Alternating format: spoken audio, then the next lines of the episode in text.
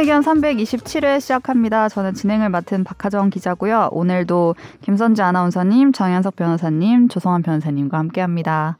반갑습니다. 안녕하세요. 안녕하세요. 지금 논쟁을 벌이고 계시지 않으셨나요? 그러니까요. 정 변호사님이 계속 거짓말 하니까. 선유로 아, 선유로 앞에 봐봐요. 내 그 동네 살았다. 잠깐만 잠깐만 여기 봐봐 여기 요 빨간색 코스 이게 어디야? 제가 한번 볼게요. 고등 선유 고등학교 아, 오시는 선재 동생 선유 오시는 최종 의견 출근길이 아주 막혔다는 주제를 사고가 가지고 사고가 같다. 났다. 라는 지금 중부 간선도로 앞에 사고 차량으로 사고 발생 정- 우회하시기 에이. 바랍니다. 정변님의 아니 빨강색이 있지만 오디오 많이. 겹치고 있습니다. 이런 거죠. 빨강색이 있는데 이게 어. 사고 표시가 아니고 막힌다는 표시잖아요. 지금은 사고가 이제 해결이 된 것 같아요. 거짓말. 그냥 일찍 안 나온 거잖아요. 아니, 일찍 나왔어요. 그러니까 이게 어, 목소리가 너 때문이야. 누가 오늘 금요일에 하자 그랬어. 원래 이 코스면 제가 절대 안 늦어요. 아, 아 이렇게 날짜를 옮긴 것 때문에 내가 봐봐. 지각을 했다. 아주 교통 그렇죠. 상황이 아주 인과응이. 붉은색으로. 아주 막히고 어떻게 있습니다. 생각하세요, 조 변호사님? 제가 이 주장에 보세요. 20분 걸리거든요. 네. 20분 전에도 안 나왔다는 거잖아요. 빨강색 합쳐서 20분인데. 제가 오늘 정말. 최소 30분 전에 나오셔야죠. 금요일 오전엔 아. 제가 저 경영자 모임이 있단 말이에요. 아. 어, 그런 거 하세요? 아니요. 제가 봐봐. 이거요. 해봤어요. 의리 의리한 모임 모 땡땡 이동 아. 바로 앞에서 찍었는데 20분인데 30분 전에 나오셔야죠. 저희가 보통 월요일에 녹음을 30분에 하는데 나와도 제 사정 때문에 지금 금요일에 녹음을 하고 있습니다. 제가 사과드리겠습니다. 일정을 옮겨드립니다. 제게 잘못입니다. 원인을 제공했다. 제가 오늘 어쨌든 청취자 여러분 죄송합니다. 또 초심을 또 다시 떠올리면서 음. 5분 정확히 5분 지각했습니다. 초심을 발휘해 주셨습니다. 하지만 니들도 5분씩 지각할 때가 있어요. 항상 있습니다. 넘어가는 거지. 내가 지각하면 이슈가 돼 항상. 조심을 돌려 많이 하잖아요. 저, 저 많이 안 했어요. 저 지난번 제 생일에는 일부러 1분 늦게 들어온 거예요. 뭔가 어, 파티를 준비할 파티 시간을 준비를. 저희를? 위해서 네. 오늘도 혼이 나고 있습니다. 감사합니다. 좀 말싸움이 좀 더 이어져야 재밌는데 네. 목이 아파가지고 여기까지. 어, 네, 뭐, 네. 뭐 건강 관리 없어? 잘하시고 없어요. 없어. 네, 또 오랜만에 정겨운 논쟁이었습니다. 네. 초심 초심을 일으키는데 네. 완전 가을이 되었어요. 어, 너무 진짜. 시원해요. 너무 어, 좋아요. 아침 저녁으로 어. 너무 시원해요. 어제 이불 덮고 잤어요. 근데 기가 막히게 미세먼지 생겼다. 아 정말요? 아침에 출근하는데 보니까 아, 기가? 막히게 미세먼지가 있더라고요. 아, 집안 좀 문- 시원해지니까. 내가 집안 문 다 열어놓고 나왔는데 망했다. 음. 아무튼 변화하는 날씨에 건강 조심하시고요. 추석 음. 준비도 잘 하시고 아, 이제 저 추석도 얼마 안 남았죠. 진짜 얼마 안 음. 남았어요. 마음의 준비를 해야 됩니다. 네, 할 하는 게 없어서 준비할 것도 없어요. 집에 가야죠. 집에 고향에. 저 서울에 있어요. 아 정말. 회사 나오고 부모님이 오시나요 혹시? 아니야 저희 안 해요. 어 명절. 노명절. 아 노명절. 노명절. 알겠습니다. 우리 조성환 변호사님의 댓글을 읽어 드립니다. 에 우리 노래가 생긴 거 그러니까. 들으셨나요? 음, 마음에 들어? 내가 안 얘기해가지고 들으셨죠? 전 안 들었어요. 예. 네. PD님이 아주 넣어주신. 좋은- 예, 예. 어떤 음악이 들어갔나요? 정말. 어떤 음악이냐면 막 막 접시 깨지는 느낌. 접시 깨는 느낌? 아주 경쾌한 아주 코너명을 잘 살리는 그런 그거는 음악으로. 저작권 안 걸린 음악인가요? 아 찾으셨구나. 이래님이 고민을 많이 하셨어요. PD님이 이 음악을 넣을까 저 음악을 넣을까 아. 고민하셨는데 여러 의견 수렴을 하셔서 아, 접시 깨는 걸로 결정된 거예요? 조성환 변호사 느낌이 살면서 살면서 예. 마음에 드시는 거죠 지금? 너무 좋죠. 아, 네. 그럼 네. 뭐 독특- 어. 제대로 해보겠습니다. 조성환 변호사님의 댓글을 읽어드립니다.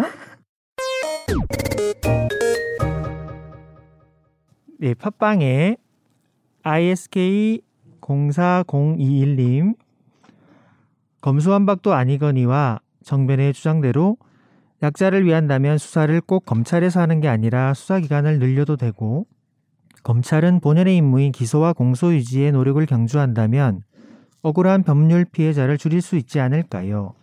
그리고 무엇보다 시행령으로 법률의 취지를 뒤집는다면 국회가 정부를 어떻게 견제할까요? 어떻게 견제할까요? 요? 아니에요. 견제할까요? 느낌, 느낌 견제할까요? 표시가- 어, 그렇지. 그게 그죠. 아, 예, 예. 네. 잘, 잘 살려주세요. 좀, 좀 살려주세요. 지금 예, 예. 오래됐잖아요. 어떻게 견제할까요? 초심을 잃었, 잃었어요. 예, 조심을 조심히 이런 게 아니라. 맨날 말투가 이래가지고 견제할까요? 친절한 말투라서. 친절해 너무 어. 친절했네요. 네. 이 글에 대한 대- 댓글로서 10867675님입니다. 시행령 부분에 대한 비판은 어느 정도 공감하지만요. 검수완박이 아니라니 100번 양보해서 검찰의 무소불위 권력을 줄이기 위한 취지였다고 하더라도 수사공백에 대한 대응책 먼저 만들고 했어야죠. 가까운 법원 가서 방청 한번 해보세요. 요즘 금융 사건이 얼마나 많은지 증권범죄 합수부도 없애고 땡땡 수사하던 검찰 힘도 빼버리니 사기꾼 밀수꾼 천지 삐까리인 시- 시대가 돼 버렸죠 벌써. 음. 대립하는 두 대립하는 네, 두 이게- 댓글이 있었습니다. 딱 정말 그 상징적이다. 논쟁의 한가운데에 있는 주장들을 네. 하는 하시는 분들이 또 댓글을 이렇게 달아주셨습니다. 네. 요번에 팟빵만 댓글이 있네요. 콜룸에 없었습니다. 그 제목에 한동원 들어가면 많이 있지 않나요? 사람들이 이번에 생각보다 조회수가 별로 없던데요. 아 그럼 고려 고려하시나요? 근데 많이? 저는 이제 한동원 하지 맙시다. 상당히 핫하다고 생각했는데. 이거 보면서 네.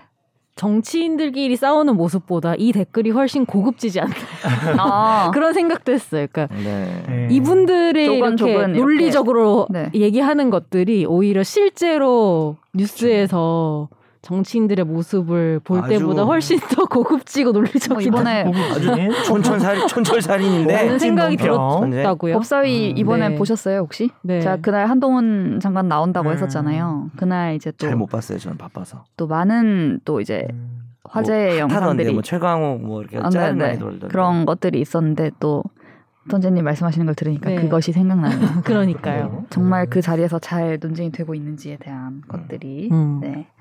댓글 달아주셔서 감사합니다. 의견을 언제든지 이렇게 달아주시고 또 논박의 공간으로서 최종 의견이 또 기능할 수 있으니까 네. 많이, 많이 달아주세요. 주세요. 네, 다음은 청취자의 사연을 진단해 드립니다. 날로 먹는 청사진.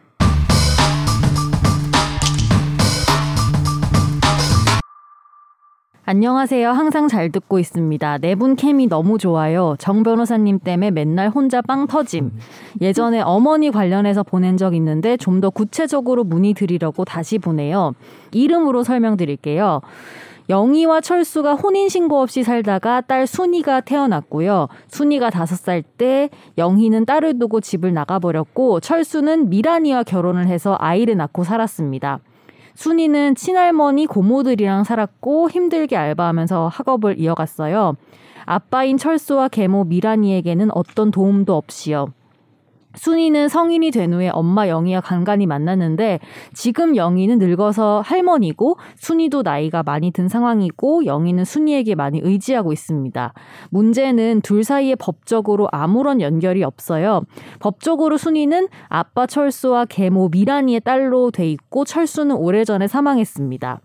지금 영희와 순이가 모녀 관계인 것으로 가족 관계를 정정하고 싶은데 어떻게 해야 하나요? 유전자 검사를 해놨고요. 어, 음. 법적 모녀가 아닌 상황에서 만약 영희가 사망 시 상속은 어떻게 되나요? 영희는 현재 법적으로 미혼 상태고 자식은 순이뿐이고 형제 자매가 있습니다. 딸이 확실하고 유전자 검사서도 있지만 미리 법적으로 해놓는 게 더 나을까요? 감사합니다. 어, 굉장히 이 이름을 들어서 설명을 가계도를 설명해 주셨어요, 일단. 음. 첫 번째 질문은 이건 것 같아요. 지금 아무 법적으로 관계가 아닌데 영희와 순이가 모녀 관계인 걸로 가족 관계를 정정하고 싶은데 어떻게 해야 하나요? 이거는 유전자 검사 결과를 들고 법원으로 가면 되나요? 어떻게 해야 되죠? 근데 궁금한 게 현재 엄마의 허락도 받아야 되나? 싶기도 하고. 오, 그럼 여기 원래 지금 이 미란이라는 새 어머니 에서 이렇게 뭔가 취소를 하고 일로 어, 해야 되는 되나? 건지. 그렇죠. 네. 아 그래요? 허락이 있어야 되나요? 야, 이 대본에다가 막 본인이 내용을 추가해가지고 막 가져왔네. 아, 이- 맨날 이렇게 하세요, 변호사님. 원래 이제 혼생자랑 혼외자의 그 법적 네. 취급이 다르거든요. 음. 네. 혼생자는 이제 그 부부가 그 혼인 신고를 하면 그 혼인 관계 법주, 법률상 부부가 되면 혼인 관계 있는 동안에 출생한 혼생자는 친생 추정이라고 해서 음. 혼인 관계 있는 동안에 난 아- 아이면 모에 대해서는 당연히 그때 이제 그 정혜석 변호사님이 설명해 주신 것처럼 음. 모는 이제 그 자가 당연히 추정되는 건데 친부는 법률상 부부관계 있는 상태에서 이제 친부가 추정이 되기 때문에 음. 그냥 당연히 그냥 혼생자로 추정이 자가 음. 추정이 되는데 혼외자인 경우에는 그 부부가 결혼하지 않은 상태에서는 친부는 인지라는 절차를 거쳐서 이 자가 나의 아이다라는 인지단 청구를 해야 돼요. 그래 그래서 지금은 법률상 어머니가 있잖아요. 음. 그 어머니랑 자기 아이가 친모가 아니라는 부분 자체를 일단은 부모 어, 친자 관계를 좀 부정해야 되는 상황이거든요. 음. 근데 그런 절차는 두 가지가 있는데 네. 친생 부인의 소, 친생을 부인하는 절차는 그당 친생자 관계 부존재 확인의 소라고 해서 네. 좀 간이한 절차가 있어요. 음. 원래 혼 혼생자 예, 혼인 관계의 친, 친생 추정을 받는 상태에서는 친생 부인의 소를 좀 엄격한 그런 절차를 거쳐야 되는데 지금은 원래 혼외자 상태에서 아빠가 엄마가 결혼하지 않은 상태에서 낳은 아이를 아빠가 나중에 미란이라는 후처랑 결혼한 이후에 자를 입적을 시킨 상태로 보이니까 그런 그 혼외자를 나중에 딸로 입적시킨 상태라서 친생자 관계 부존재 확인의 소를 한 이후에 관계가 정리가 될 것 같아요. 그럼 결국에는 둘 다 소송해야 되는 거예요? 네, 그래서 말씀하신 대로 지금 엄마하고 그 저 조 변호사님 말씀하신 대로 관계가 되어 있으니까 부존재 확인 같은 걸 하는 게 좋을 수 있고 그죠? 예. 음. 어 다만 이제 지난번에도 아까 조 변호사님도 인용을 해주셨지만은 아빠한테는 이제 인지 소송을 많이 해요. 그러니까 여기 이제 아빠한테 인지 소송 할 일이 없죠. 돌아가시기도 했고 그 아빠 호적에 있었으니까 음. 호적이라고 말하는 게 좀 옛날 말인데 그게 딱 들어오긴 하죠. 음. 근데 이제 엄마는 지금 호적에 없, 없는데 음. 엄마는 이제 출생 기록 있으면은 바로 친생자 되거든요. 그래서 어, 네. 어, 인지 소송을 뭐 꼭 해야 되는 건 아니고 보통 엄마한테 대한 인지 소송은 이제 뭐 버려진 아이라든지 어, 근데 어, 네네. 소름 오늘 왜요? 화제 판결이랑 연결되네 베이비 박스랑 베이비 박스. 그래서 도저히 이게 누구 엄마인지 알 수 없을 때 인지 소송하는데 잘 안 하고 음. 그래서 지금 뭐 상속받는 데는 현재로서는 아무 문제가 없는데 어? 그리고 게다가 근데 이제 그런 게 있죠 그 엄마 이름이 뭐였지 영희였나 영, 영희가 예, 형제 자매가 있다 그랬으니까 네. 만약에 호적상에 자녀가 없는 걸로 돼 있으니까 네. 그 형제자매인 분이 그게 뭐 이모인지 외삼촌인지 음.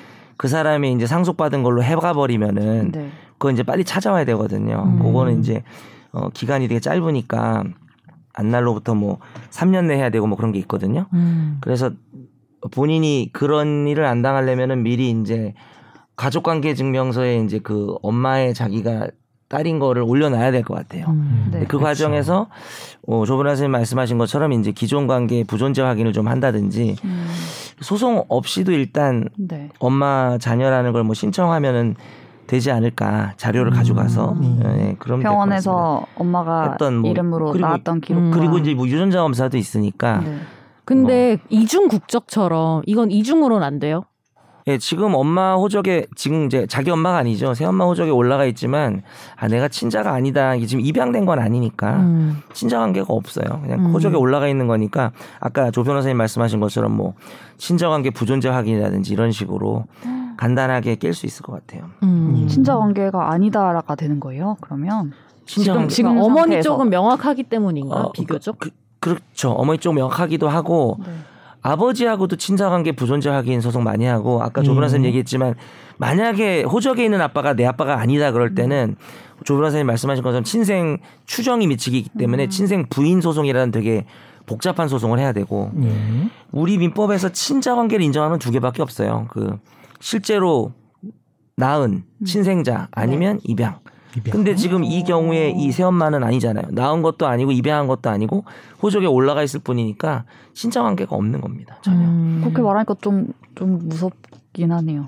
어떤 게 무서워요? 새엄마가 뭐 그냥 그냥 정말 이제 만약에 뭐 아빠가 뭐 예를 들어 사별을 하고 딸을 어린 딸이 있었는데 뭐 재혼을 해가지고 정말 행복하게 잘 살고 있는 가정이더라도 이 새어머니랑 아, 애는. 친자 친자는 아니야 넌 그래- 법적으로 그럴 이렇게 말하는 것 같을 때 그럴 때는 입양을 하면 됩니다. 그러니까 음. 아 어, 새엄마가 네. 어, 새엄마 단독 입양이죠. 보통 이제 입양은 부부 공동 입양이 원칙인데 네, 네. 그럴 때는 공동 입양이 네. 아닐 거 아니에요. 네. 아빠는 친생자니까. 음. 근데 새엄마가 이제 또 단독 입양이라 그래서 네, 있나 그거는. 입양 조건도 상당히 간, 간단해요. 음. 그러니까 아마 그 우리 그, 그 장신영 씨, 강경준 씨, 어, 그렇죠. 그 같은 경우에 네. 장신영 씨 기존의 그 전, 아들. 네, 전원의 아이를 아마 제가 알기로 강경준 씨가 입양했을 걸요. 음. 그 그렇게 알고 있습니다. 아마 음. 그래서 네. 그게 자녀 생각하면 좀더 네. 음. 좋을 수 있죠. 네. 네. 예. 이게 이제 사연에서 그냥 법적으로 이렇게 뭐 미란이 딸로 되어 있다고만 되어 있는 거지 이게 입양이 일 수도 있고요. 뭐 그냥 음. 호적으로 쓰- 호적에만 올려 그렇죠, 있다고 그렇죠. 되어 있는지는 네. 안돼 있으니까 네.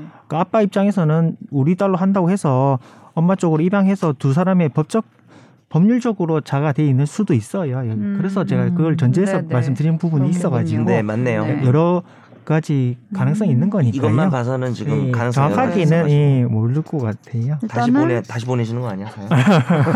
사실은 이랬습니다. 네. 맞습니다. 예. 일단은 그 새 어머니와의 관계를 조금 정리를 하고 그렇죠. 이제 음. 영희 그리고 상속 부분이 네네. 필요하니까 네. 미리 네. 확실하게 법적으로 해놓으시는 맞아요. 게 제일 필요할 것 같아요. 네. 그럴 것 같고 예, 다, 그래서 다만 음. 가만히 있어도 제가 볼 때는 상속은 그냥 될 것 같아요. 네. 음. 아 근데? 음. 다른 그 상속인처럼 보이는 사람이 가져가면 예. 그거를 좀 빨리 안. 찾아 복잡해지니까 예, 네. 확실하게 해두시는 네, 게 변호사님 필요하시죠. 말씀처럼. 네네. 그게 좋을 것 같습니다. 저 궁금한 게 이건 얼마쯤 돈이 들까요? 어떤 부분이요? 변호사 구하면. 이거요? 네. 이거는 100만 원 안쪽으로 해줘야 되지 않을까요? 음. 오, 뭐 그래요? 별거 음. 그러니까 소송이 아니니까 음. 모르겠네요 잘 요즘 이막 가족법 다투는- 쪽 시세를 몰라서 음, 상대와 음. 다투는 느낌의 소송이 아니라서. 음. 야, 근데 다툼이 생기면 이제 그때 돈을 그렇죠. 좀더 받겠죠 음. 아, 네. 예를 들어서 친엄마의 뭐 형제자매랑 뭐 다툼이 음. 있으면은 아, 음. 그렇죠. 근데 네. 이거는 저, 예, 신청하고. 정리하는 입장이고 하니까요. 유전 네. 검사가 돼 있는 상태라서 음. 뭐 명백하니까 네. 뭐 엄마랑 아, 아, 아, 자의 그런 관계 네. 그것만 정리하는 부분이니까요. 음. 그리고 한 가지 말더 말, 네. 말씀드리고 싶은 부분이 있다고 하면 만약에 이제 그러니까 형제 자매가 있고 자식이 순위뿐이라서 어머니가 돌아가신 이후에 그런 상속 문제가 걸리는 부분이시기 때문에 뭐 유- 그때 지난주처럼 유증을 해주시던가 예. 정해서 이제 네. 그런 부분으로 정리해 놓으시면 좋을 것 같아요. 지난 방송 들으면 왜조 변호사만 뭐 한마디 하면 왜 계속 나 웃기죠 혼자 들으면서 아니, 웃기세요. 말투가 너무 재밌으세요. 웃겨요. 너무. 뭔가 뭔가 중간에 끼어들어서 말하는데 나 아니에요. 잊어버렸어 뭔지 되게 불필요한 말 많이 하더라고 월요일이니까 작업이 돼가지고 어, 월요일 좀 오늘 오늘 월요일보다 좀 참하신 것 같아요. 아, 은근히 오디오 많이 겹쳐요 보니까 아, 그죠 네. 네, 편집하는 사람 힘들겠어 아, 예. 네. 오늘 좀 안 물릴게요. 음. 네. 아, 저 꼼꼼한 상담이 된 것 같습니다. 비용이 음. 얼마 드느냐까지 음. 100만 원. 100만 원 정도. 조 네. 변호사한테 오시면 50만 원에 아, 예, 디스카운. 디스카운트. 네. 어, 네. 다음 우리 한 주에 화제가 되었던 판결을 만나보는 시간입니다. 어쩌다 마주친 판결.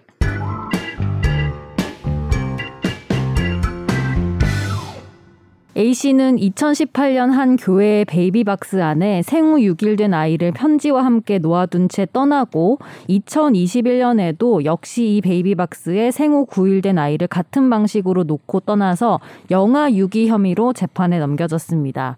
서울중앙지법은 A 씨에게 1심에서 무죄를 선고했고 검찰은 1심 판결에 대한 항소를 포기했는데요. 향후 베이비박스 관련해서 선례가 될 수 있을지 주목되고 있습니다. 어, 저는 베이비박스와 관련해서 이런 판결이 처음으로 확정되었다는 것이 음. 아직까지 네. 이게 확정된 게 없었어라는 생각을 찾는 했어요. 것도 쉽지 않을 것 같기도 하고. 그 두고 간 사람을 네네. 음, 그렇겠죠. 이 경우는 이제 다 그런 기록이 있었던 거죠. 음. 상담을 했고 네. 그렇죠 그래서 그렇죠. 그 죄명이 어떻게 죄명이 우리가 구속 요건이 어떻게 영화 유기. 영화 영화 유기.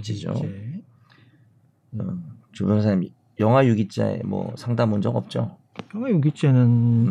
잘 다뤄지지 않아 가지고요. 예. 영화 유기는 뭐 아, 아동을 뭐 버리고? 간, 간 것을 말한다 뭐 이런 건가요? 예, 직계존속이 치욕을 은폐하기 위하거나 양육할 수 없음을 예상하거나 특히 참작할 만한 동기로 인하여 영아를 유기한 때에 어. 이게 어디에 들어있는 법이에요? 형법이죠. 형법이- 치욕을. 은폐하거나요? 그러니까 이제 약화시켜 주려고. 예, 예. 그러니까 사람을 유- 영화를 유기하는 것 중에 이런 동기가 있으면 예. 좀 약하게 처벌하려고. 그냥 기본적으로 그냥 네. 유기죄가 있는데 유기죄보다 조금 경감시키는 아 조금 더 낮아요 예, 그그 형량이. 예, 형량이 낮아서. 그러니까 이런 동기를 가지고 음. 있다면 조금 음. 참작하겠다 그냥 어, 그냥 근데 유기죄는 그냥 삼- 은폐하려고라는 그 표현이 되게 3년 이하 징역 500만 원 이하 벌금인데 영아 유기죄는 이제 어 2년 이하 징역 300만 원 이하 벌금으로 아. 예, 여- 네. 표현이 정말 예스럽네요. 지금 은폐하기 위하거나. 그러니까 이제 뭐 어떤 음. 요즘식으로 바꾸면 어떻게 해야 되나? 뭐 뭐 출산 사실을 알리고 이미- 싶어하지 어, 않아서 않아서 그치, 그렇게 뭐 이런 그렇게 좀 느낌. 있다는 거죠. 그래서 이분은 상담원과의 상담을 거쳐서 이름, 주민번호, 내가 왜 아이를 양육할 수 없는지를 밝히고 네. 이제 가신 경우인 음. 거죠. 그냥 몰래 놓아두고 장소를 이탈한 것은 아닌 상황인 그리고 것두 번. 네.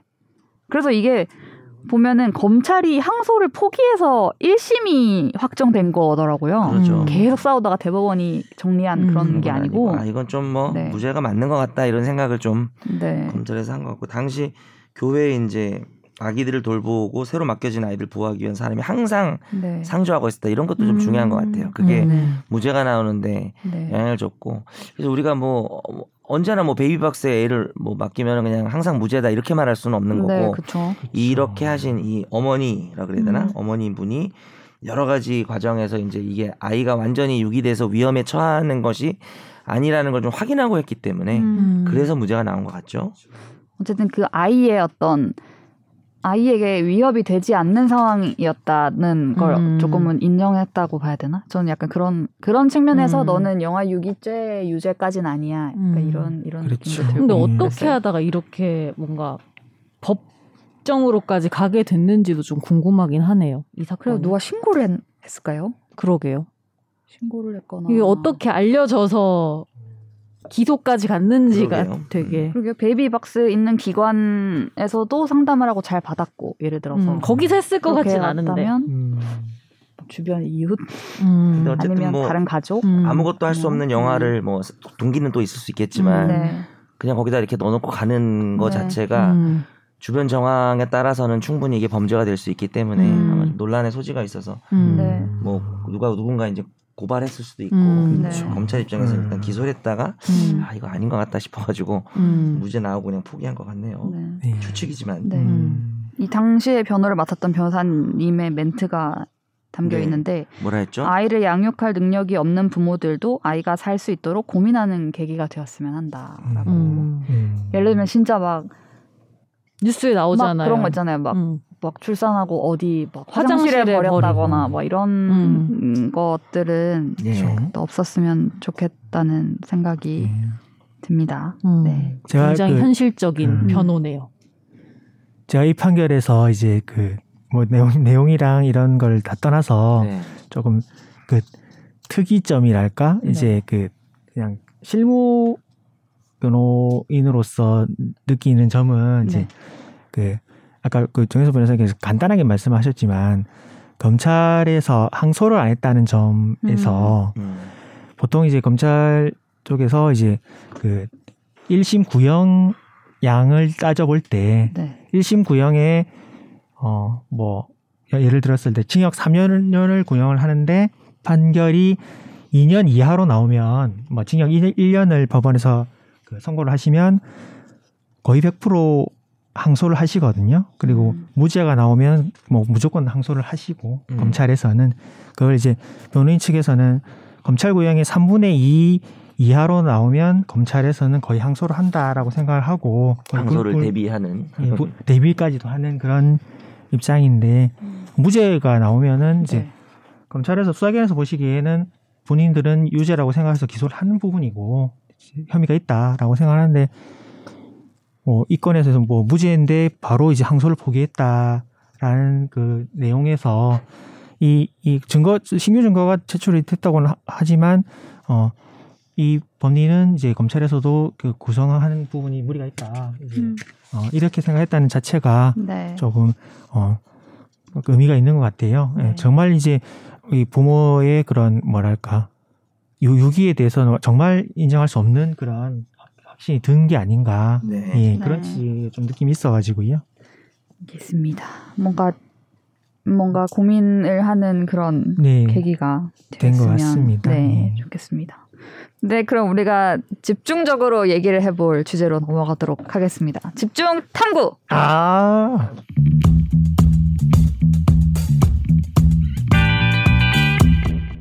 발성이 좋은데. 아, 아주 그냥 너보다 일치 좋잖아. 일치월장입니다. 딱 어. 네. 주먹을 줘줘야 돼. 주먹을. 당지네요. 예. 지난 6월 2일에 대우조선 해양 하청 노동자들이 조선소를 점거하면서 파업을 음. 벌였던 일이 있었습니다. 임금 30% 인상을 요구를 했었는데요. 51일 동안 파업을 하다가 하청 노조와 그 협력사들이 임금 4.5% 인상에 합의를 하고 파업을 마무리 지었습니다. 그런데 이제 한 달여 검토 끝에 대우조선 해양이 이 하청 하청 노조를 상대로 500억 원의 손해배상 청구 소송을 내기로 이사회를 보고를 했어요. 이제 진행이 될 것 같은데 손해가 명백하기 때문에 소송을 낼 수밖에 없다. 이걸 안 하고 있으면은 배임의 여지가 있다. 이런 얘기들이 이제 초반부터 많이 나왔었는데 실제로 이제 하겠다는 구체화된 내용이 나오는 거고요.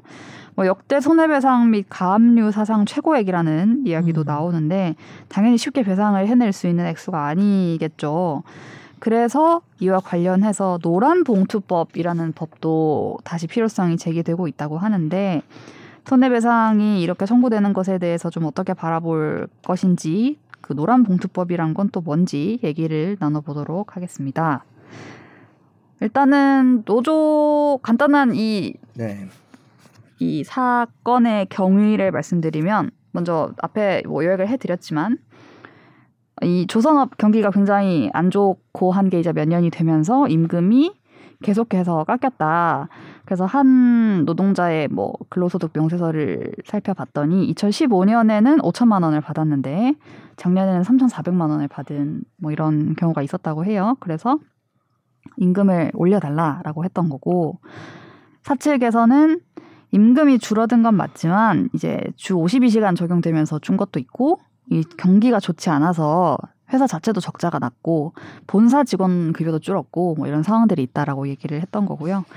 결국 이제 말씀드린 것처럼 4.5% 인상해서 끝이 났고 이제 노조와 노조 하청 직원들이죠. 그래서 그 하청 직원을 고용한 협력사 대표단들이 이제 합의를 음. 해서 이렇게 마무리가 됐어요.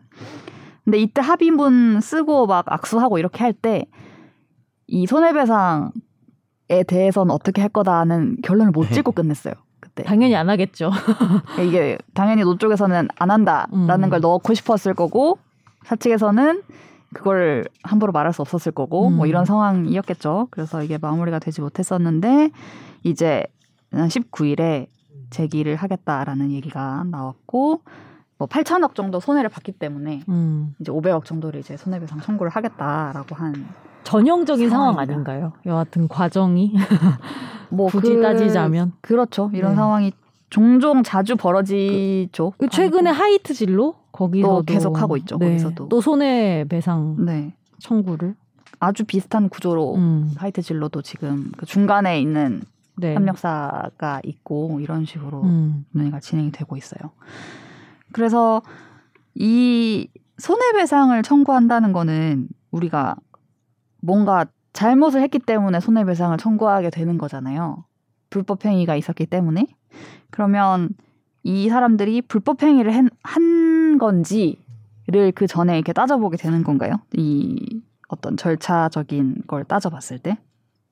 회사가 어쨌든 손해배상을 청구한다는 거는 네. 그 전제가 뭔가 너네가 잘못을 했기 때문에 손해를 배상하라라고 청구를 하는 예, 거지 않냐는 민사상 불법 거죠. 행위는 이제 네. 750조에 규정이 돼 있는데 네.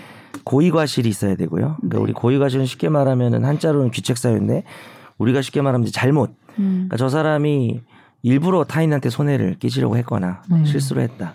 네. 그 다음에 위법해야 됩니다. 네. 법 질서에 위반이 돼야 되겠죠. 음. 그 다음에 손해가 발생해야 되고 음. 뭐 요런 정도 뭐 요건이 더 있지만 네. 그게 핵심이니까 네. 이 쟁행위를 통해서 뭐 회사 측에 손해가 발생할 거라는 걸 충분히 알면서 뭐 네. 예를 들어서 그 행위가 그리고 법에 위반된다. 타인에게 음. 손해를 가면 안 되잖아요, 원래. 네, 네. 뭐 그걸 전제로 가지고 있는데 어, 특별법도 있죠. 그래서 뭐 노조 노동조합법 같은 데 보면은 단체 교섭이나 쟁행위로 인해서 손해를 입은 경우는 배상을 청구할 수 없다 그래서 음. 이제 이런 규정의 취지는 뭐, 뭐 여러 가지 해석이 있겠지만 뭐 위법성이 없다고 볼 수가 있는 거죠. 뭐 근로자가 노동권을 어, 보장하는 그쵸. 거니까. 노동권을 보장하는 과정에서 뭐 살다 보면 사람들이 다 손해를 볼 수가 있죠 누구나. 근데 이제 음. 이게 정당성이 있느냐, 네. 그러니까 위법성이 있는 거냐, 혹은 이 문제에 있어서 요 해석이 가장 핵심이 되겠죠. 네. 근데 실제로 그러면 이런 식으로 손해배상 청구를 했을 때 음. 실제 재판에서 이만큼 청 이만큼 배상하라는 판결이 많이 나오나요?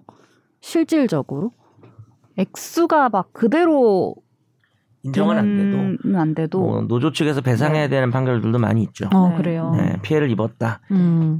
이제 그게 합법적 쟁의 행위가 무엇이냐의 기준이 중요하겠죠. 그렇죠. 그 방금 변호사님 말씀해주신 그 노동조합 법에 보면은 사용자는 이 법에 의한 단체 교섭 또는 쟁의 행위로 인하여 손해를 입은 경우에는 배상을 청구할 수 없다라고 돼 있는데 이 법에 의한 단체 교섭 및 쟁의 행위 라는 게 이제 어쨌든 이 법에서 허용되는 그런 거를 했을 때는 청구할 수 없다라는 거고 그게 아니면은 정당한 게 아니다라고 판단을 하면은 청구할 수 있다는 것, 음. 걸로 지금은 통용이 된다는 게 이제 막 금속 노조 측 이런 음. 쪽에서 불만을 가지고 있는 음. 부분인데 그럼 정당한 쟁의 행위는 뭘까?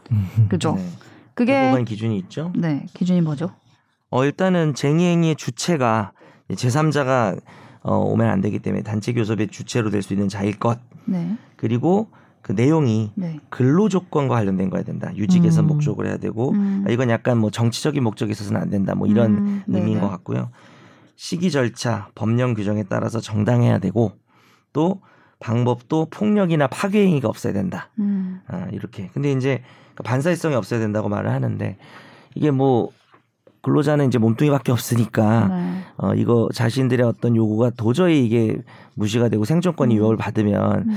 그 과정에서 뭐 누군가를 뭐 때리고 뭐 상해를 입히고 그래서는 안 되겠지만 네. 이뭐 폭력이나 파괴 행위라고 하는 게또 음, 그런 것도 좀 많이 문제가 되는 될 음. 때가 있는 것 같아요. 그렇죠. 그럼 대우조선 여기에서는 네. 어떤 부분이 문제가 돼서 손해배상을 제기했다고 얘기를 하는 거예요?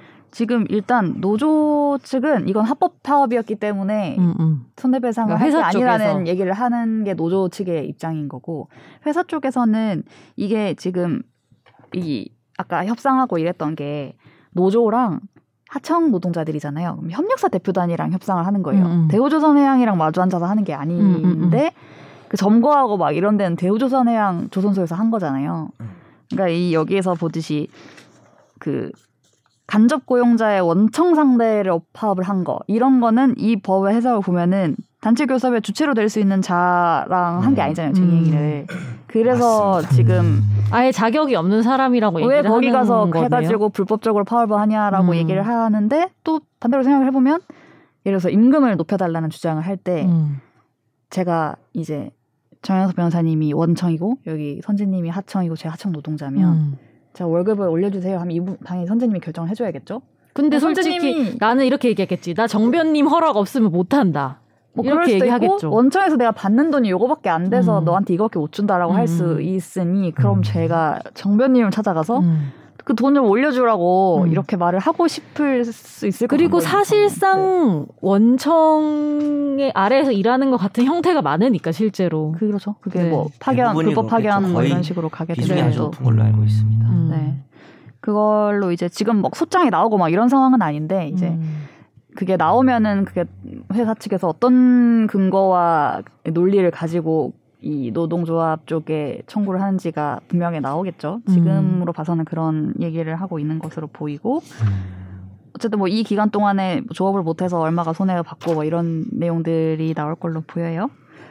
그래서 노란 봉투법이라는 게 2014년에 처음 얘기가 나왔던 건데 쌍용차 에도 파업이 좀 있었죠. 그래서 갈등이 굉장히 심했고 손해배상금이 그때는 47억이 청구가 됐었던 음. 적이 있는데 이게 뭐 이분들이 감당을 할 수 있는 거냐라는 여론이 일면서 한 그냥 일반인이신 어머니가 자기 아이들 태권도 학원비를 4만 7천 원을 주간지에 보내면서 좀 보탬이 되면 좋겠다는 취지로 이렇게 음. 보낸 거예요. 그래서 이게 약간 캠페인처럼 됐어요. 사람들이 어. 다 이걸 좀 같이 객출해서 부담해 주자는 취지로 그래서 이게 노란 봉투에 담아서 이게 보내졌다. 결국 노동자들한테 이런 거를 혼자 부담하게 하는 게 음. 맞느냐라는 취지의 음흠. 법을 개정하자. 그리고 이게 뭔가 거죠. 실제로 이루어지는 형태를 보면은 네. 노동조합에서 뭐 다 같이 부담하는 것도 아니고 솔직히 음. 일부 네. 핵심 멤버들한테 거의 청구가 되는 느낌을 그럴 수 있죠. 많이 특히 받고 개인한테 음. 청구를 하면 네. 기자들도 개인한테 소송이 걸리면 음. 갑자기 굉장히 이게 굉장히 다, 마음에 다- 부담이 다. 같이 갚아주는 것도 솔직히 아닌 경우도 많고 그리고 여긴 여튼간에 합의 이르고 그런 것들이 벌어지는 거지만 네. 보통은 그 약간 이용하기도 하잖아요 사측에서는 그렇죠. 너는 빼줄게 뭐 네. 이런 식으로 네네. 사실은 그런 수단이 될 수도 음. 있는 것 같기도 해요 그런 걸로 경제적 압박을 유도하겠다는 음. 식의 전략? 사측의 문건과 전략이 막 노출됐던 어. 사례도 네. 있죠. 이게 뭐 이제 벌어지고 그렇게 할 수도 있지만 벌어지기 전부터도 이제 뭐 이런 음. 걸를 통해서 다 알고 있으니까 어, 이거를 누구는 이제 이런 게 손해배상을 빼주, 빼주고 안 하겠지 뭐 이런 네. 거를 노리는 수도 있고 음. 음. 그래서 이게 그 쌍용차 사태 이후에 2015년에 처음 발의가 됐었던 거예요. 그때는 이제 노동쟁의의 대상을 정리해고에 관련된 사항에도 할 수 있도록 하자. 이게 지금은 경영자의 판단 이런 것 때문에 아마 해고 자체에 대해서 막 파업을 하고 이렇게는 못하게 돼 있는 걸로 음. 제가 알고 있는데 네. 그런 것도 할 수 있게 하자는 것과 그다음에 손해배상 청구 금액의 상한을 정하자. 어느 정도 너무 막 이렇게 음. 높이지는 못하게. 네. 그리고 그 사용자의 제3자에 대한 채무 불이행으로 인한 손해는 배상 청구 대상에서 제외. 그러니까 이제 뭐 그거는- 파업이나 이런 것 때문에 네.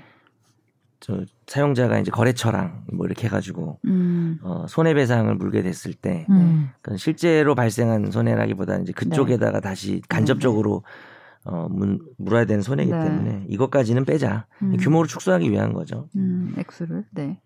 어, 손해배상 책임 면제 요건을 단체 교섭 및 쟁의 행위 외의 노동조합 활동까지 완화.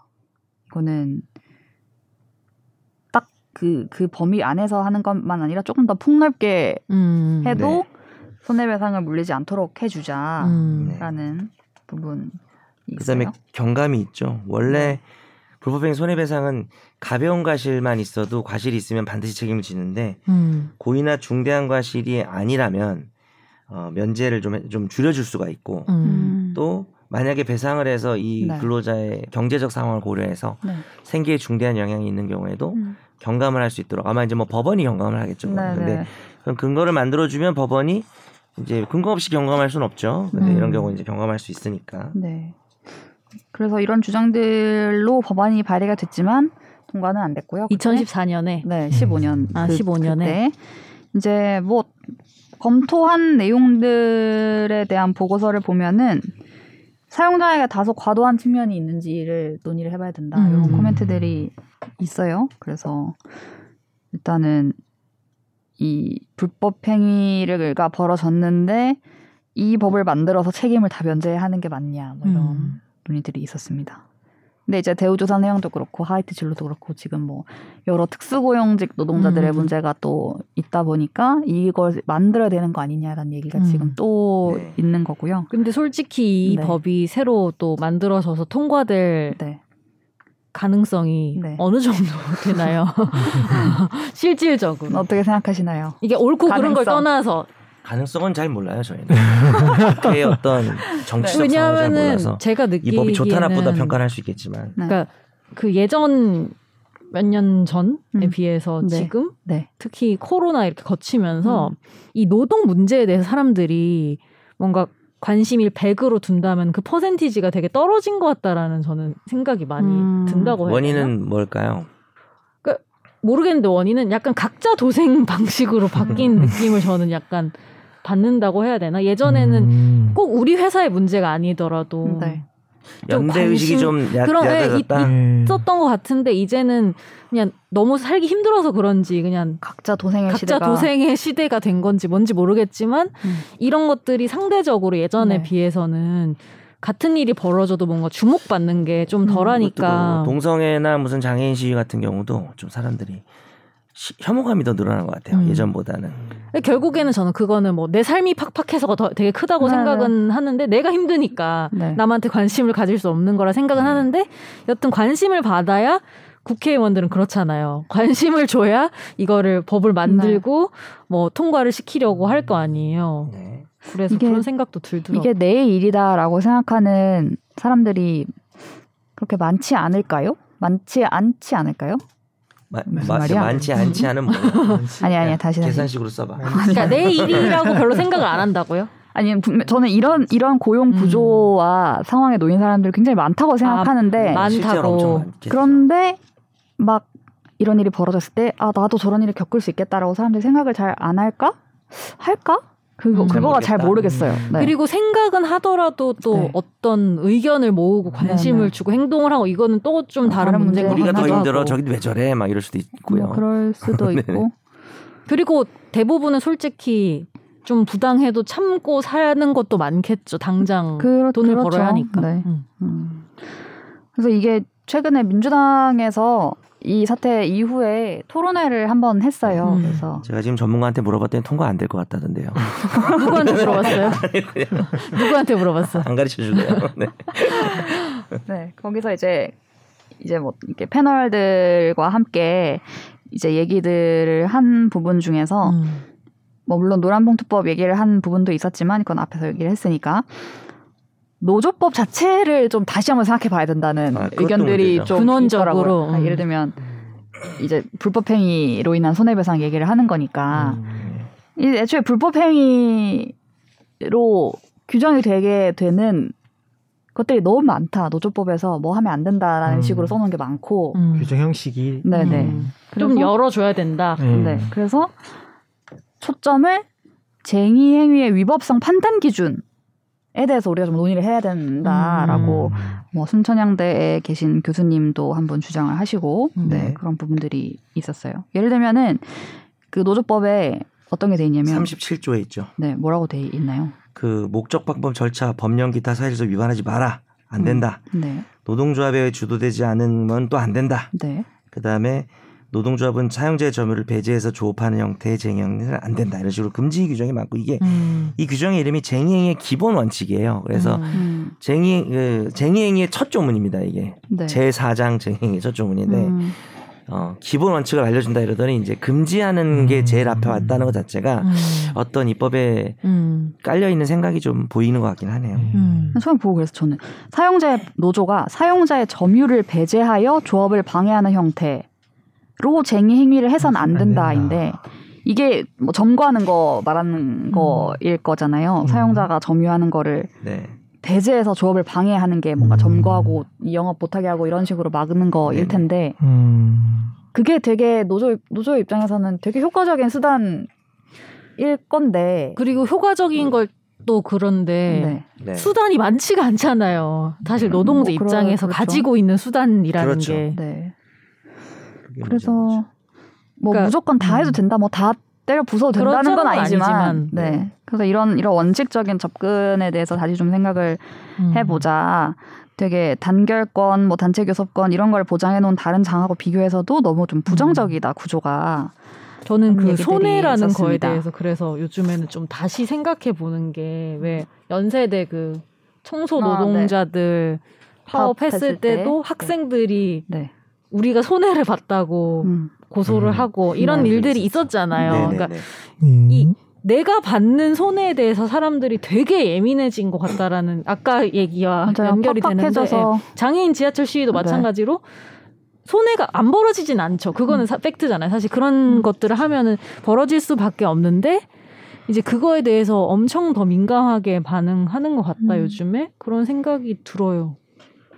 또 이게 참 너는 그래도 손해를 봐도 좀 참아 라고 말하기는 또 쉽지 않. 왜냐하면 않죠. 그러기에는 또 살기가 좀 너무 힘들어. 네. 우리 모두가 이게 음. 누구라고 할것 없이. 막, 막 황금 이 성장기가 막 폭발하는 성장기에 과실이 넘쳐나고 막 이런 음. 상황이 아니니까 음. 내 그건 미래는 언제 다- 얘기인가요? 하여튼 너무 오래된 것 같아요. 네. 경험하신지 않으셨나요? 예, 예, 저는 조금 어렸을 때 경험한 것 같아요. 뭔가 그런 느낌이 있었어요? 황금빛 과실을 본 것 같아요. 제가 어린 마음에 음. 뭔가 봤던 것 아, 같아요. 근데 진짜 사회 시대상이 그렇게 느껴지는 느낌이 있으셨어요? 제가 좀 철이, 철이 없고 어릴 때 독서를 많이 안 하고 제가 항상 네. 나이보다 네. 철없이 살아가지고 네. 만약에 내가 좀 사회를 고민하고 선재처럼 약간 네. 어릴 때부터 좀 이런 게좀 하면은 네.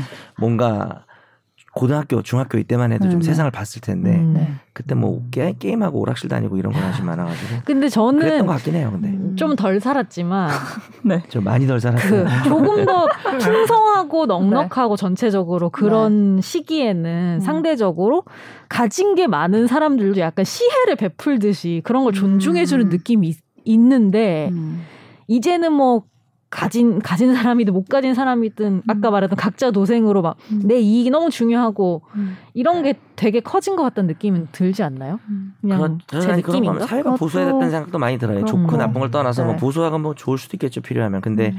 확실히 다른 사람들이 어떤 자신의 목소리를 내는 거에 대해서 음. 연대 의식은 예전 보 음. 예전보다 많이 못한 음. 것 같아요.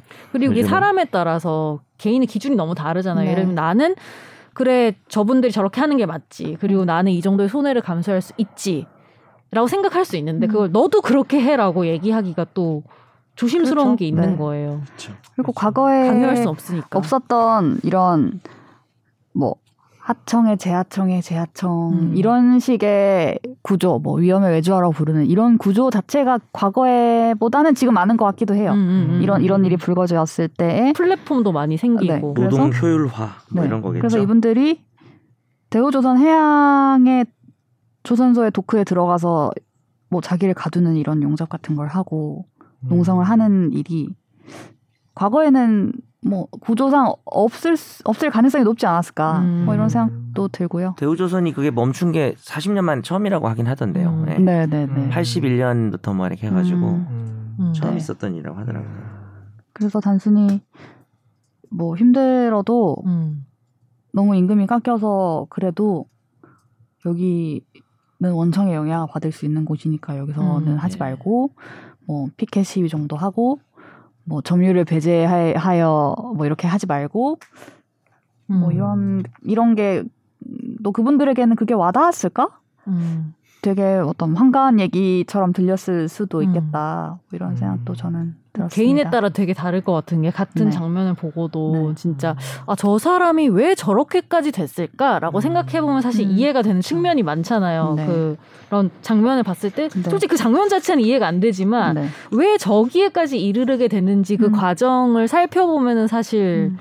많은 게 이해가 되는데 사실 손해배상도 저는 그러니까 왜 그 사람들이 그렇게까지 됐는지에 대한 고려 없이 하는 것들이기 때문에 벌어지는 거라고 생각을 하거든요. 아니면 알고도 모르는 척 하거나. 음. 그리고 이렇게 했을 때 정말 다 받으려고 소송을 한 것은 어. 아니지 않을까요? 그렇죠. 압박용이 있겠죠. 네, 그렇죠. 어, 이게 음. 이런 선례를 만들어야 음. 음. 앞으로 좀 길들인 입장이 사실 거고. 저는 제일 괘씸하다고 느끼는 포인트는 뭐냐면 역대급 이익을 받는데 이런 손해배상 청구를 한다거나 음. 이런 거 정말 도무지 이해가 안 돼요. 그렇죠. 뭐 어쨌든 이 쟁행이나 이런 게 뭐 쟁행에 따라서는 네.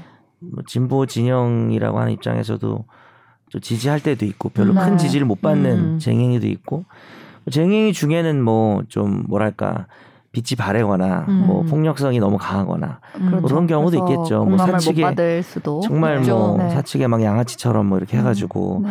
손해가 불보듯 뻔한데 뭐 이렇게 하는 경우도 음. 분명히 있으니까 음. 제한이나 이런 거는 필요하다고는 생각을 음. 하는데 사실 그래서 음. 사람들의 생각이 많이 바뀐 그쵸. 거 부분도 있죠. 사실은. 음. 근데 이제 노동조합법 1조가 목적인데 네. 이 법은 헌법에 한 근로자의 단결권, 단체 교섭권, 단체 행동권을 보정, 보장하며 근로조건의 유지 개선과 근로자의 경제적 사회적 지위 향상을 도모하고 뭐 공정하게 노동관계를 조정하고 뭐 이렇게 국민 경제 뭐 이런 얘기까지 나오긴 음. 하는데 이게 목적인 거에 비해서는 음. 벌칙 규정이 너무 많은 것 같아요. 아까 아. 말한 것처럼 뭐 그러니까 벌칙을 음. 두긴 해야 될 것 같아요. 뭐 네네. 쟁행이라는 거는 폭력 으로 무한정할 수는 변질될 네네. 잠재성을 가지고 있기 때문에 네. 음. 또 그만큼 어, 본인의 생존권이 위협받다 보면은 또 이게 음. 한계를 넘는 경우도 네. 있을 수 있어서 분명히 선은 있어야 되는데 음. 뭐 지금 현재는 입법도 그렇고 현실도 그렇고 음. 좀 확실히 네. 근로자들의 어떤 쟁- 단체 교섭권이나 이 노동권이 좀 보장이 안 되고 있는 게 아닌가라는 음. 생각은 듭니다. 네. 그리고 관심을 받으려면 이제는 솔직히 그러니까 더, 더 센 강한 더 수단이 보니까 찾죠. 네. 시기여서. 네. 맞아요. 그 말이 정말. 음. 근데 그게 한 끗 차이인 것 같아요. 강해서 관심을 받는 것과 거부감으로 넘어가는 게 진짜 종이 한장 그렇게 차이여가지고 저도 뭐 선재 좀 관심을 받아보려고 이렇게 세게 하는데 넘으셨어. 넘어간 게 언제죠? 그러니까 한 자주 작- 넘어갑니다. 작 년 겨울부터 좀 넘어간 것 같은데. 돌아섰어요. 마음이. 그럼 저는 어떤 방법을 해줬어야 돼요? 편견이 생겼어요. 아예. 이미 이미 끝난 고착화가 돼가지고. 하고 생각을 했어요. 네. 물건 한번 서서 뭐. 조 변호사님은 어떻게 좀 보시나요? 총평 한번 해주세요. 이제 마무리할 시간인데. 음, 저는 이제 그 뭐랄까 너무 법률가 쪽에서만 바라봐서 그런지 몰라도 그리고 법만 전문만으로 그리고 판례적으로만 생각을 많이 해서 굳어져 있어서 그런지 모르겠지만 네. 일단 뭐 직장 점거, 직장 폐쇄를 이제 법률적으로 바- 판례적으로만 생각을 했었던 것 같긴 하거든요. 이게 아 반성하시는 거예요, 아, 갑자기? 반성을 많이 하고 있습니다. 아니, 네. 방송 끝날 때쯤에 아, 갑자기 반성, 아, 듣다가 많은 방송 걸너좀 조용히 있었던 게 그러면 아까 반성하고 반성. 아, 다시 한번 사진을 보고 어. 마음을 딱 사진 찾아보셨어요? 마음, 아, 이번에 마음을 에리 많은 걸 하셨네. 뭘 맨날 애려요, 에릭이. 하면 에리면서. 근데 이제 신혜라 씨 어떻게 음. 생각할까요? 전, 전면적인 뭐 이런 직장 연급, 직장 폐쇄, 아예 네. 이 조선소가 운영이 안 되고 뭐 진수작업 중단되고 어떤 그런 큰 일이었던 거는 같거든요. 네. 음. 그래서 완전 어, 직장 자체가 가동이 안 되는 정도의 이런 어, 점거 부분은 음. 또 어떻게 보면 또 문제가 또 음. 가 있- 없진 네. 않다고는 생각. 손해가 아닌 건 절대 네. 아니죠, 사실은. 그렇죠. 예, 네. 그 뭐 손해가 아닌 건또 절대 음. 아니라고 보고요. 예. 근데 좀 불충적인 아까 말씀하신 것처럼 그게 뭐 유효저 유효한 수단이 될 수는 없지만 BKC나 어느 정도 좀 더 이 방법보다는 조금 조금 덜한 수, 수단을 썼으면 어땠을까 하는 음. 생각은 저는 좀 들거든요. 음. 네. 사측에서 좀 많이 뭐, 클라이언트 왔으면 좋겠어, 좀 연락. 주세요. 그냥 뭐 그렇게 생각할 수도 있죠. 음. 아, 네, 네. 네. 네, 네. 참 어려운 문제인 것 같습니다. 네. 음. 어려운 문제입니다. 근데 저는 그러니까 제일 안타까운 거는 이런 논의 자체라는 관심도 못 받는 게 제일 안타까워요. 그러니까 음. 뭐가 옳든 그르든 일단 이거에 사람들이 관심이 있어야지 뭐. 얘기도 하고 싸우기도 네. 하고 법도 만들어주고 할 네. 텐데 애초에 이 노동 문제에 별로 관심이 없는 것 같다라는 게 더. 제일 안타까워요. 그렇죠. 저는. 그리고 우리 수많은 둘 얘기하는 것 같은데 우리 주제가 돼서 그래도 좀 관심을 네. 어. 가지게 됐습니다. 수많은 노동 현장에서 지금 이 정도의 관심도 못 받는 것도 많, 많을 것이고 음. 아, 생각도 그러니까요. 들고. 네. 그나마 이 정도 기업이 되니까 네. 그러니까요. 뉴스에 나오는 이 거죠. 정도 임팩트가 있었으니까 음, 이렇게 네. 주제를 자- 잡아 주셨고 아주 논의가 아주 참고로 아까 그 전문가는 국회의원은 아니고요. 음, 그 법률 노동 현장에 있는 아, 사람. 노동 현장에 아, 네. 그래서 물어봤어요. 네. 전문가들을 많이 알고 계시고 인맥이 왜 넓어? 인맥이야. 아니, 아니. 진맥이나 좀 봐줘요. 네, 죄송합니다. 네, 우리 네. 이제 빨리 한 마무리. 시간이 짓겠습니다. 끝난 지났는데요. 훌쩍 오늘도 뜻깊은 논의를 제 일주일이 지나기도 전에 한 번 더 할 수 있어서 굉장히 네. 영광이었습니다. 팔로우를 해보겠습니다. 지나기 전에 아 저희가 지금 녹음을 날짜를 조금 바꿔서 하고 있는 관계로 그쵸. 우리가 음. 일주일의 턴보다 더 짧게 오늘 만났잖아요. 그럼 우리 음. 이제 네. 한 열흘 정도 못 보내요. 아, 네. 너무 아쉽네요. 아쉽네요. 보고 싶을 거예요. 또 땡겨 살까요? 소울리스자가 여기 있었네. 여기 있네. 소울리스자. 저는 함부로 얘기하지 않겠습니다. 진심이죠. 영어를 안 항상. 파는구나. 영혼을 팔진 않아요. 또 팔진 않았어요. 네. 그 정도까지는 아니에요. 네. 아무튼 변 그 뭐지 날씨가 변하는 시기를 뭐라 하죠? 아, 간절기. 간절기에 아, 변절기라고 그러나 변성기 뭐 이런 거 얘기하는 거 변, 아니에요? 변 뭐였는데 이 생각했어. 네, 간절기에 감기 조심하시고 또 다음 시간에 뵙도록 하겠습니다. 네, 감사합니다. 감사합니다. 나도 법률 전문가 세상만 사법으로 재밌게 풀어내는 여기는 최종 의견 최종 의견 최종 의견 최종 의견으로 오세요. 고품격 법률 팟캐스트. 여기는 최종 의견.